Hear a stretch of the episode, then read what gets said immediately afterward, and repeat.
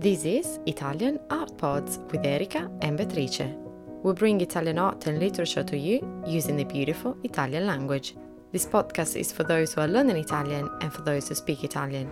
Subscribe to this channel and follow us on your favorite social media.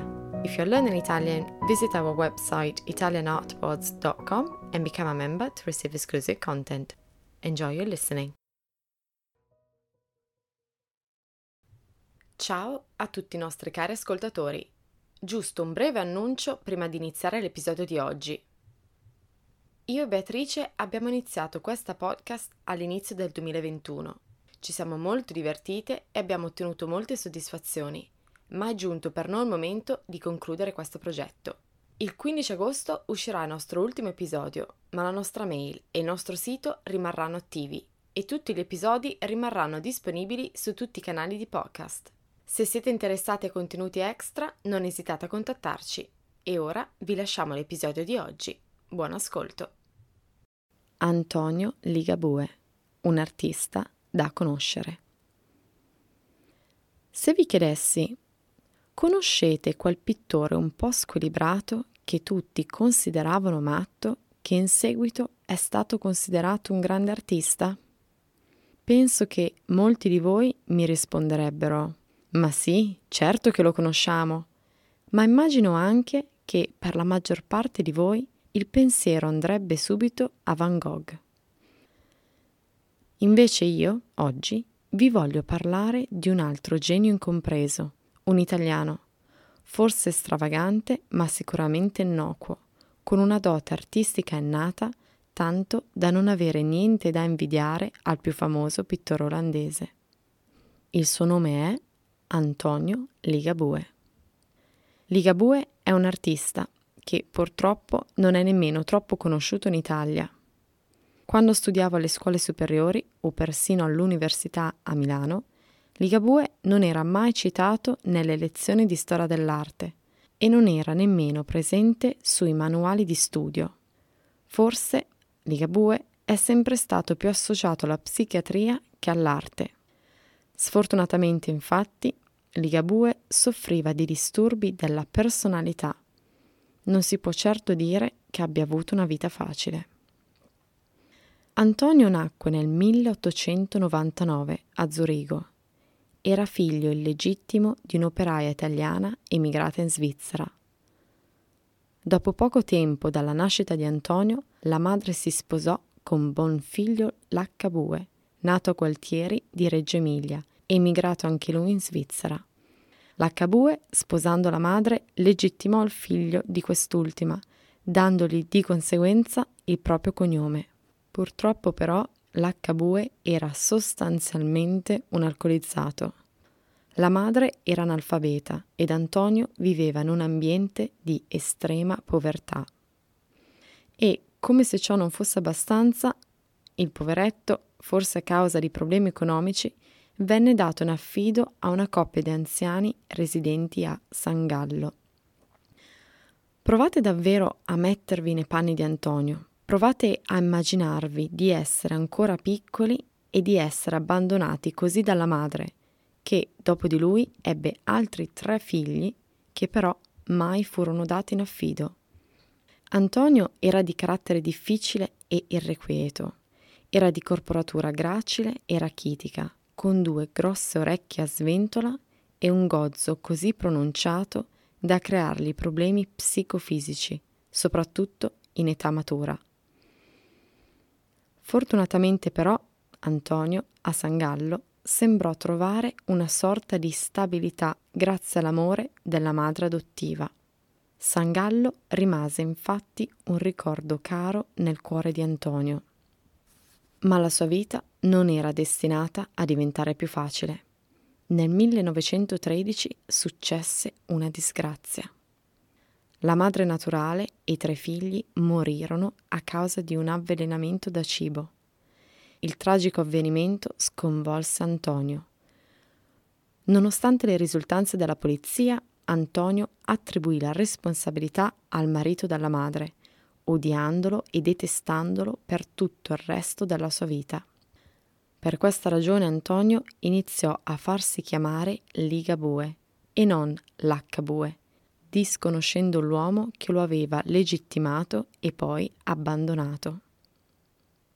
Nel 1919 venne mandato dietro richiesta dalla madre adottiva in Italia, a Gualtieri, paese d'origine del patrigno l'H-Bue. Doveva essere solo un allontanamento temporaneo per fini educativi. Purtroppo però Ligabue, anche in questa occasione, non ebbe fortuna. Infatti non gli venne più permesso di rientrare nella sua amata Svizzera nonostante numerosi sforzi della madre adottiva e le sue incessanti lettere al comune di Gualtieri. L'impatto con il nuovo ambiente fu doloroso, così come l'allontanamento ormai forzato dalla madre adottiva. La sua salute mentale iniziò a peggiorare ulteriormente.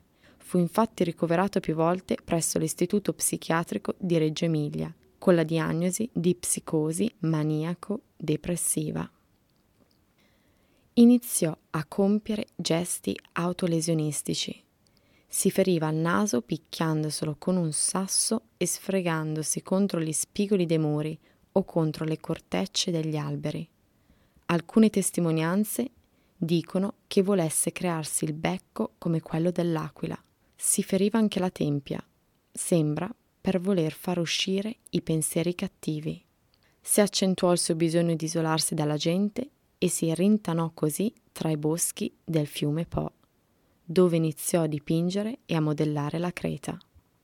Antonio aveva sbalzi di umore improvvisi, passava dall'essere euforico all'essere profondamente malinconico e iniziò a manifestare delle strane manie, così che la gente iniziò a vederlo come matto parlava da solo, aveva crisi nevrotiche, imprecava con foga verso chi deglutiva e verso chi parlava ad alta voce e si arrabbiava furiosamente persino a sentir tossire o starnutire. Diceva che a sentir tossire il suo cervello si fermava e non riusciva più a fare niente. Questa strana intolleranza era forse dovuta al dolore che provava nello svolgere qualsiasi funzione inerente alla gola, a causa del suo gozzo veramente enorme. Anche verso il naso, che assolutamente nessuno poteva sfiorargli, presentava dei gravi complessi. Amava le donne, ma non sapeva come rapportarsi. Si sentiva rifiutato, ma cercava il contatto tanto da voler indossare gli abiti da donna per colmare questo bisogno. Antonio stesso diceva che vestirsi da donna lo rendeva felice, gli faceva bene. La gente di Gualtieri o lo temeva un po' o lo prendeva in giro. La gente di Gualtieri o lo temeva un po' o lo prendeva in giro, sì e no, benevolmente, ma Ligabue riusciva sempre a ottenere un piatto di minestra e un posto per dormire in fienili e casette diroccate ed erano proprio i contadini a fornirgli il materiale di cui aveva bisogno per la sua arte, barattandolo con le sue opere. Ma cosa dipingeva Ligabue? Ligabue dipingeva gli animali che vedeva nella campagna, cavalli, buoi, cani, capre, galline, topi, ma dipingeva anche gli animali che aveva visto nella sua infanzia allo zoo e ai musei di San Gallo. Frequentava anche i musei di scienze naturali a Reggio Emilia, dove studiava con attenzione la varietà degli animali. Quando modellava o dipingeva un animale, in particolare le belve feroci, Ligabue ne imitava il verso, ma con tale viscerale trasporto da intimorire le persone che lo vedevano. Impastava la creta con la bocca e mischiava i colori con le secrezioni organiche del proprio corpo. Poco a poco si iniziò a spargere la voce della dote artistica di Ligabue. La sua clientela iniziò a essere quella borghese e non più quella di campagna. Iniziarono a esserci le prime mostre e riconoscimenti. La sua fama crebbe fino a dargli una certa stabilità economica. Si munì di auto e di autista e iniziò ad alloggiare presso un'osteria. Iniziò a vestirsi con un cappotto e un cappello e a sentire probabilmente una sorta di rivalsa nei confronti di una comunità da cui si sentiva escluso. Finalmente poteva rinfacciare quello che aveva sempre detto. Io sono un grande artista. Qui vi ho raccontato brevemente la vita di Ligabue, ma ciò che vi consiglio più caldamente è di vedere le sue opere, anche semplicemente su internet. Provate davvero a cogliere lo stato d'animo dei suoi quadri e delle sue sculture.